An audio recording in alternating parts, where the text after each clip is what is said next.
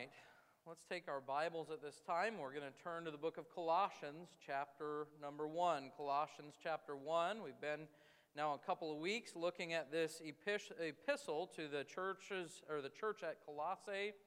And um, really, what we've been considering is as, as Paul has been greeting them, uh, he's been encouraging them with the reality that he prays for them continually. And and uh, the things that he is rejoicing about that God has done in their lives and the testimony that they have and what he is praying for them. Last week we looked at uh, those verses in, in 10 and 11 where he tells them he wants them to walk worthy of the Lord unto all pleasing, that he wants them to be filled with the knowledge of the Lord's will. And today we're going to pick it up here in verse number 12. So if you are in Colossians 1, and uh, you're able to stand with me, let's do that as we read beginning in verse number 12. Colossians 1, verse 12. It says, Giving thanks unto the Father, which hath made us meet to be partakers of the inheritance of the saints in light, who hath delivered us from the power of darkness, and hath translated us into the kingdom of his dear Son in whom we have redemption through his blood, even the forgiveness of sins. I want to go back and look at the beginning of verse number 12 again, and notice that he says, Giving thanks unto the Father. And I want to just preach to you this morning on being thankful for God's work in our lives. So let's have a word of prayer. Lord, this morning, as we look into your word, I pray that we would not just read through these verses and just kind of glaze over and gloss over the truth, but Lord, may we be reminded in a very vivid way what you have done for us who are in Christ. And help us, Lord, to be ever more grateful for the things that you have done and the things that you have promised to us. And we ask this now in Jesus' name. Amen. You can be seated.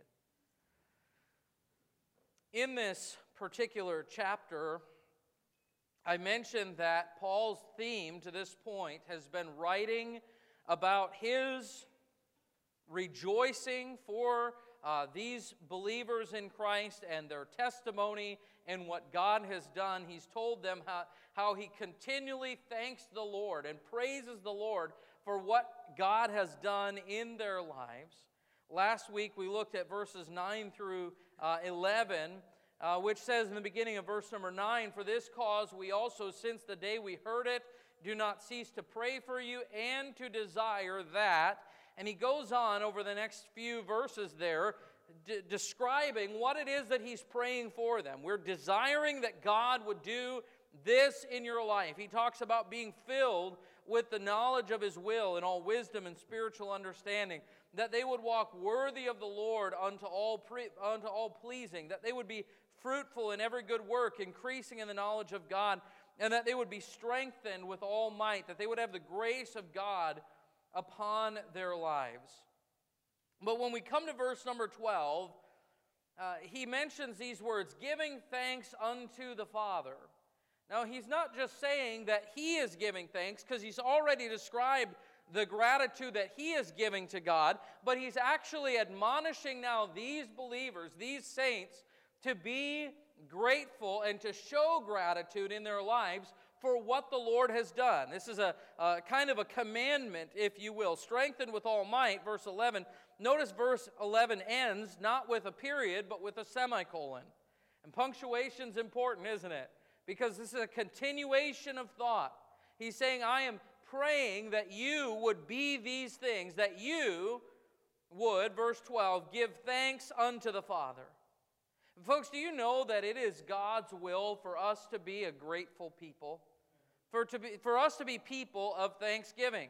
In fact, the Bible even tells us that we are to give thanks in everything, for this is the will of God in Christ Jesus concerning you. We are to be a thankful people. Now, I, I mentioned earlier that this is Thanksgiving week, and primarily this isn't really a Thanksgiving message, it's just where we happen to be uh, in our study of the book of Colossians. But I do believe that this is a very valuable thing for us to just stop and ponder for a moment.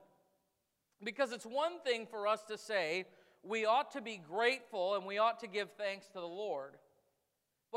Why would we do that? What is there that we can be thankful for? I know that we could go on and list many things that God has done for us, and truly, every good gift and every perfect gift is from above. It comes down from the Father of lights, in whom is no variableness nor shadow of turning. Any good thing in your life, it comes from God, and you have reason to be thankful and grateful to Him. But in this particular context, there are some specific things that Paul tells us that we are to be thankful for and giving thanks to the Lord for in our lives. I want you to notice that he begins by talking about an inheritance. He says in verse number 12, giving thanks unto the Father, which hath made us meet to be partakers of the inheritance of the saints in light. He says that we ought to give thanks to God because God has done such a work in our lives that He has actually enabled us and changed us into people that would be worthy of an inheritance from the Lord. Now, we understand that we are not worthy of anything that God gives to us. Uh, the very best that we can offer God is like filthy rags in His sight, even our righteousnesses, right? There's nothing that we can do to make ourselves worthy. But I want you to notice in verse 12 that he says we're to give thanks to the Father because he has made us meet or fitting or worthy to be partakers of the inheritance of the saints in light. Did you know that God has promised to those who know Christ, He has promised us an inheritance? Uh, I, whenever I think of the word inheritance, I get this picture in my mind, and it's probably silly. It probably comes from the movies or something, but, but I get this idea of, you know, some, some uh, guy who's kind of struggling financially in his life, and, you know, he gets a phone call that he's supposed to go down to this attorney's office and, and, and he's there for the reading of a will, and he finds out that his, his uncle, you know, his rich uncle, left him everything, this great fortune, and he's received this inheritance that changed his entire life, you know. I know that's a silly thing, but that's kind of what comes to my mind when I think of an inheritance. It's kind of that, you know, a financial windfall. It's something that's passed on to you that could change your life. But actually, in the biblical sense, in a spiritual sense, we have an inheritance that is far greater than any of that we have an inheritance that is, that, that is not temporal and is not of this world. Hold your place here in Colossians 1 and go with me, if you would, to 1 Peter chapter 1. 1 Peter chapter number 1. And here we, we find another description of what the Lord has done uh, in our lives and, and what he has given to us. 1 Peter chapter 1, we'll begin reading in verse number 3. It says, Blessed be the God and Father of our Lord Jesus Christ, which according to his abundant mercy hath begotten us again. We've been born again unto a lively hope by the resurrection of Jesus Christ from the dead. Listen to this to an inheritance incorruptible and undefiled, and that fadeth not away reserved in heaven for you. What's he talking about? He's saying that there is an inheritance that awaits us as God's children. That there's coming a day when, when this life is over and we will go to be with the Lord, and in that place we will have an inheritance that is, what does it say? Incorruptible, and it's undefiled, and it fadeth not away. You know, the thing uh, uh, that happens here in this life, in this earth, is everything that we have is going to fade away and vanish someday. Uh, you, could, you could have the nicest house in the county. Someday it's going to fall apart and decay. Your clothes someday are going to break down and decay. The, the, the, dollars that you have in your bank account, someday they're not going to be worth anything. How do I know that? They're already not worth as much as they used to be, right? I mean, we, we find this stuff, even, even things like precious metals and gold and silver, those things eventually break down and decay. This world passeth away. Someday, this world is going to be burned up, and everything that we have is going to be gone. However, in heaven, there awaits us an inheritance that will never fade away. It is incorruptible and undefiled, that fadeth not away. And I love that word reserved in heaven for you. It's set aside with your name on it. We understand that Jesus said that, that in his Father's house were many mansions, and he said, I go to prepare a place for you. I'm thankful that Jesus is preparing a place for me. And in that place, I have inheritance. I'm thankful that I uh, am able to be an heir of God. This is so difficult for me to even fathom.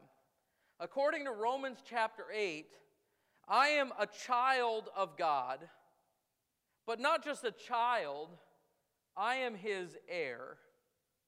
And I am a joint heir with Christ.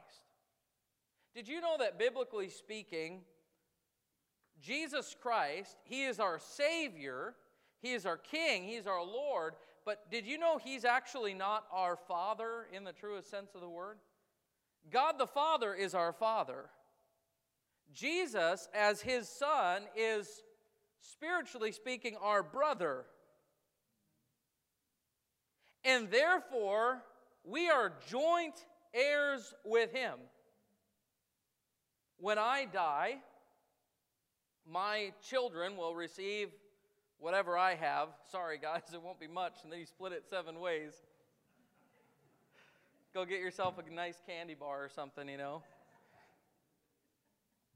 They'll receive whatever I have. It'll be divided between them. They are joint heirs of mine.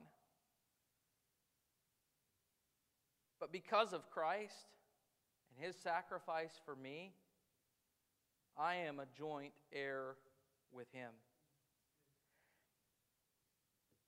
I am a joint heir with he who will receive the reward, the inheritance of nations. God the Father said to him in Psalm 2 Ask of me, and I shall give thee the heathen for thine inheritance. He, he, he, is, re, he is receiving a reward of the nations. He will inherit the earth. And guess what? You and I, who know Christ, are joint heirs with him. Eye hath not seen, nor ear heard, neither have entered into the heart of man the things which God hath prepared for them that love him. We have an inheritance. You might be the poorest person on earth today. It really doesn't matter. If you know Christ, you have more than this world could ever offer you. You ought to be thankful for that and grateful, giving thanks to the Father which hath made us meet to be partakers of the inheritance of the saints. Notice this, though the inheritance of the saints in light. Have you ever stopped and thanked God for the fact that He has given to you light? He's given to you clarity, He's given to you understanding. Did you know that God's people are a people of light? The world lies in darkness. The world lies in confusion. The world is bound up in lies and deceit, but we have light and we have truth because of the Lord. He has, he has opened our eyes to His truth. 1 John chapter number 1 and verse 7 says that if we walk in the light, as He is in the light, we have fellowship one with another. And the blood of Jesus Christ, his Son, cleanseth us from all sin. God's people are a people of light. Go with me, if you would, back. We're in Colossians 1, just a few pages back to the book of Ephesians, chapter 5. As we go through our study on the book of Colossians, we're going to be cross referencing the book of Ephesians quite a bit because these two epistles actually have an awful lot in common. And there are a lot of similarities between them. And uh, in Colossians, and, or Ephesians rather, in chapter 5, notice what it says in verse number 8 For ye were sometimes darkness, but now are ye light in the Lord. And then he admonishes us walk as children of light. in other words, when you got saved, your position changed. Now your disposition needs to change. Uh, you, you were in darkness, now you've been brought into light. Now you're to walk as children of light. Walk in that way that is pleasing to the Lord. But notice what he says that ye were sometimes darkness. Jesus asked the question if the, if the light that is in thee be darkness, how great is that darkness? Do you know, even as a, as a young man who grew up in church and grew up around the truth, there was a time that spiritually I was no different than a blind man. I was I, I, I wasn't just in darkness. According to this, I was darkness. I mean, my very essence, my very being was darkness until the light of the gospel shined into my heart and opened my eyes to the truth. I was dead in my trespasses and sins, and God awakened me and gave me understanding, and He gave me light. I love that song, one of my favorite hymns in our hymnal, And Can It Be? The last verse, that third verse of the song, what does it say? Long my imprisoned spirit lay, fast bound in sin and nature's night. Thine eye diffused a quickening ray.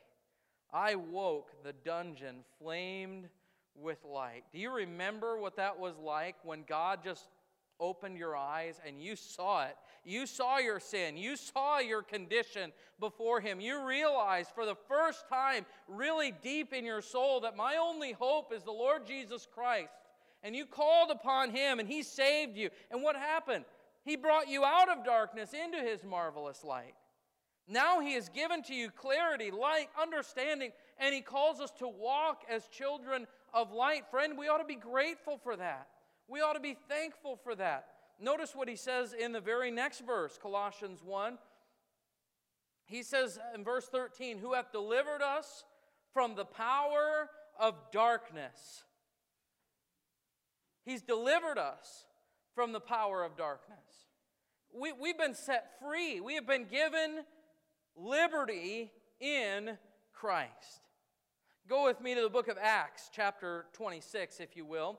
Acts 26, the Apostle Paul is recounting uh, God's calling upon his life. And, and as he does, he, he makes mention of really what his ministry is to be. Acts chapter 26, and look with me at verse number 18. This is what, what God said Paul's mission was. Acts 26, verse 18 to open their eyes and to turn them from darkness to light and from the power of Satan unto God, that they may receive forgiveness of sins and inheritance among them which are sanctified by faith that is in me. Boy, this sounds an awful lot like the passage that we just read. God said to Paul, I am sending you to preach the gospel so that their eyes can be opened, to open their eyes to turn them from darkness to light, from the power of Satan unto God, that they might receive forgiveness of sins and inheritance among them which are sanctified by faith that is in me. So that's what he sent Paul to do. What was the result of that ministry? Well, Colossians chapter 1, giving thanks unto the Father, which hath made us meet to be partakers of the inheritance of the saints in light who hath delivered us from the power of darkness and translated us into the kingdom of his dear Son. Exactly what God had called him to do. That's what was happening in people's lives. And by the way, 2,000 years later, that's exactly what happened to me. And if you know Christ, that's what happened to you. Your eyes were open and you were delivered from Satan's power. Do you know that prior to salvation, you were under the control of Satan? And his kingdom. Walking in the flesh because you had not the Spirit, you and I did the exact same thing that every other lost person does. We walked according to the prince of the power of the air. We walked as his children because we were his children. And the deeds of our Father we did. We were under his control, we were under his thumb, we were his servants and his slaves. But then Christ entered the picture. And he loosed those bonds and he set us free. and He gave us truth, and He translated us out of Satan's kingdom, where we were citizens, and He made us His children and citizens of His kingdom, and He set us free. Free from the power of darkness and free from the bondage of sin. Over in Romans chapter 6, the Bible says in verse 11, verses 11 through 14, likewise reckon ye also yourselves to be dead indeed unto sin, but alive unto God through Jesus Christ our Lord. Let not sin therefore reign in your mortal body, that ye should obey it in the lust thereof. Neither yield ye yourselves members or your members as instruments of unrighteousness unto sin, but yield yourselves unto God as those that are alive from the dead, and your members as instruments of righteousness unto God. Listen to this For sin shall not have dominion over you, for ye are not under the law, but under grace. I have been delivered and set free. And if you know Christ, you have too. You ought to thank God for that. We ought to rejoice together in that God has given us an inheritance. He's given us truth and light. He's given us freedom and set us uh, free and translated us into the kingdom of His dear Son. As we go back to Colossians chapter 1, I want you to notice that He's also given to us a place to belong. He's given to us a place to belong verse number 13, it says this Who hath delivered us from the power of darkness and hath translated us into the kingdom of his dear Son. Christian friend, you belong. You are God's child and a citizen of His kingdom. You are accepted in Him and among us. I find it tragic that so much of the world today is confused and lost and looking for a place to belong. So many people feel that they're just on the outs, they don't fit anywhere. Uh, they, they can't find peers that they have anything in common with. And we find all kinds of problems that are coming out of this where people are kind of banding together for the wrong reasons. In fact, a lot of the, the major crime problems and gang uh, problems that are taking place in our inner cities really stem back to this issue of people feeling like I need a place where I fit and where I am accepted. And I just want you to know in Christ, you are accepted. You don't need to go looking for it elsewhere. You are accepted in Him, and you are accepted among the brethren. Go back to Ephesians once again, just a few pages back, Ephesians 1. And notice what he says. And I know we're looking at a lot of scripture this morning. The reason is because I want to show you what God says about your position in Christ. We're talking about being thankful and giving thanks to God for what He has done in us. He's given us an inheritance. He's given us light and truth. He's given us liberty, but He's also given us citizenship, a place to belong. Look at verse number six. It says, To the praise of the glory of His grace, wherein He hath made us accepted in the beloved. Isn't it good to know that in Christ we have a place that we belong, a place where we are accepted? And listen, that's this acceptance, it's not based upon your personality or your social status or your success or any of those things. This acceptance is based solely on the blood of Christ. You have a right In Christ, you have a right to be part of His kingdom. I'm thankful for that. And, and, and, and I just want you to know here in, in God's house, there ought to be a spirit of acceptance and love among us. Why? Well, because God's accepted us. If the Lord accepted me, then you have no right to turn me away. And if the Lord accepted you, I have no right to turn you away. We're accepted in the beloved. We ought to love one another. We have a place to belong. Thank you, Lord, for making me your child. Thank you, Lord, for making me part of your kingdom. Giving thanks unto the Father, which hath made us meet to be partakers of the inheritance of the saints in light, who hath delivered us from the power of darkness, and hath translated us into the kingdom of his dear Son, in whom, that's in his Son, in whom we have, listen to this, redemption. Redemption through his blood, even the forgiveness of sins. The word redemption, it's the same word we use redeem or redeemed. To redeem means to claim ownership of, it means to purchase. Did you know that Christ has purchased you with his own blood? He has redeemed you.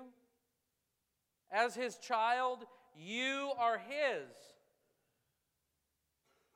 I belong to him. He owns me. I have redemption through his blood, even the forgiveness of sins. Aren't you thankful that you have received God's forgiveness? Sometimes I think we fail to really appreciate the forgiveness that we have received because we fail to really see the gravity and weight of our sin. The truth is, friend, that you and I have betrayed God. We have rejected Him. We have be, been His enemies. We have gone astray. We have turned to our own way. We have gone after false gods and idols in our hearts.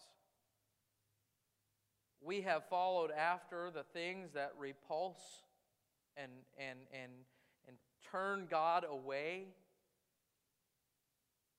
And yet, in spite of all of that, He's offered to us forgiveness. I have never seen,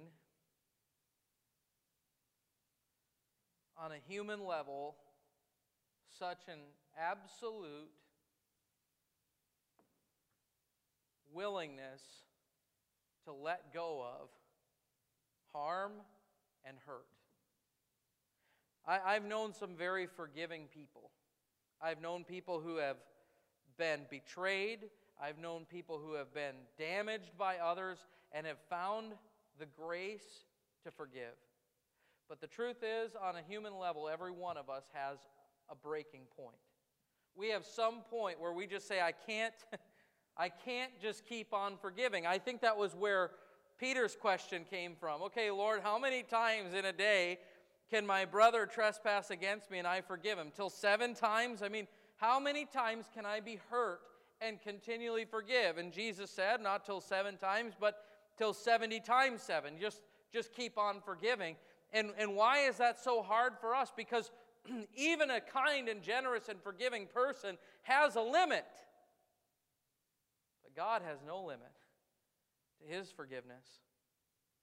Christ shed his blood and paid for sin, not for one time or 10 sins or a 100 sins or, or, or 5 million sins. There was no limit to the grace and mercy of God. He shed his blood on that cross and cried out, It is finished. And through his blood, we can have forgiveness of sins. Boy, I'm thankful for God's forgiveness. I'm thankful that it has no limit that, that there's no point that God says, that's enough, I am done. No, through His blood we have forgiveness. We were just in Ephesians 1, we looked at verse 6, but verse 7 says, In whom we have redemption through His blood, the forgiveness of sins according to the riches of His grace. But I do want to remind you that this forgiveness is only, it is conditional upon one thing, and that is the blood of Christ. You see, so many people are trying to find God's forgiveness through their own penance. I know I've wronged God. I know I've sinned. I know I've done some things I shouldn't do. So I'm going to go about trying to make myself acceptable to God so that He will forgive me. Friend, true forgiveness, true redemption doesn't come through anything but the blood of Jesus Christ. The blood that was shed on your behalf and mine. Jesus, you may remember that last at that last supper with his disciples when he instituted that observance of the Lord's table, held the cup,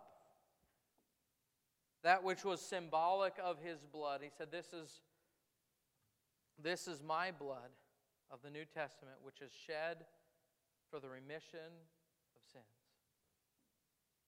All throughout the Old Testament, God taught us that sin must be paid for by the shedding of blood.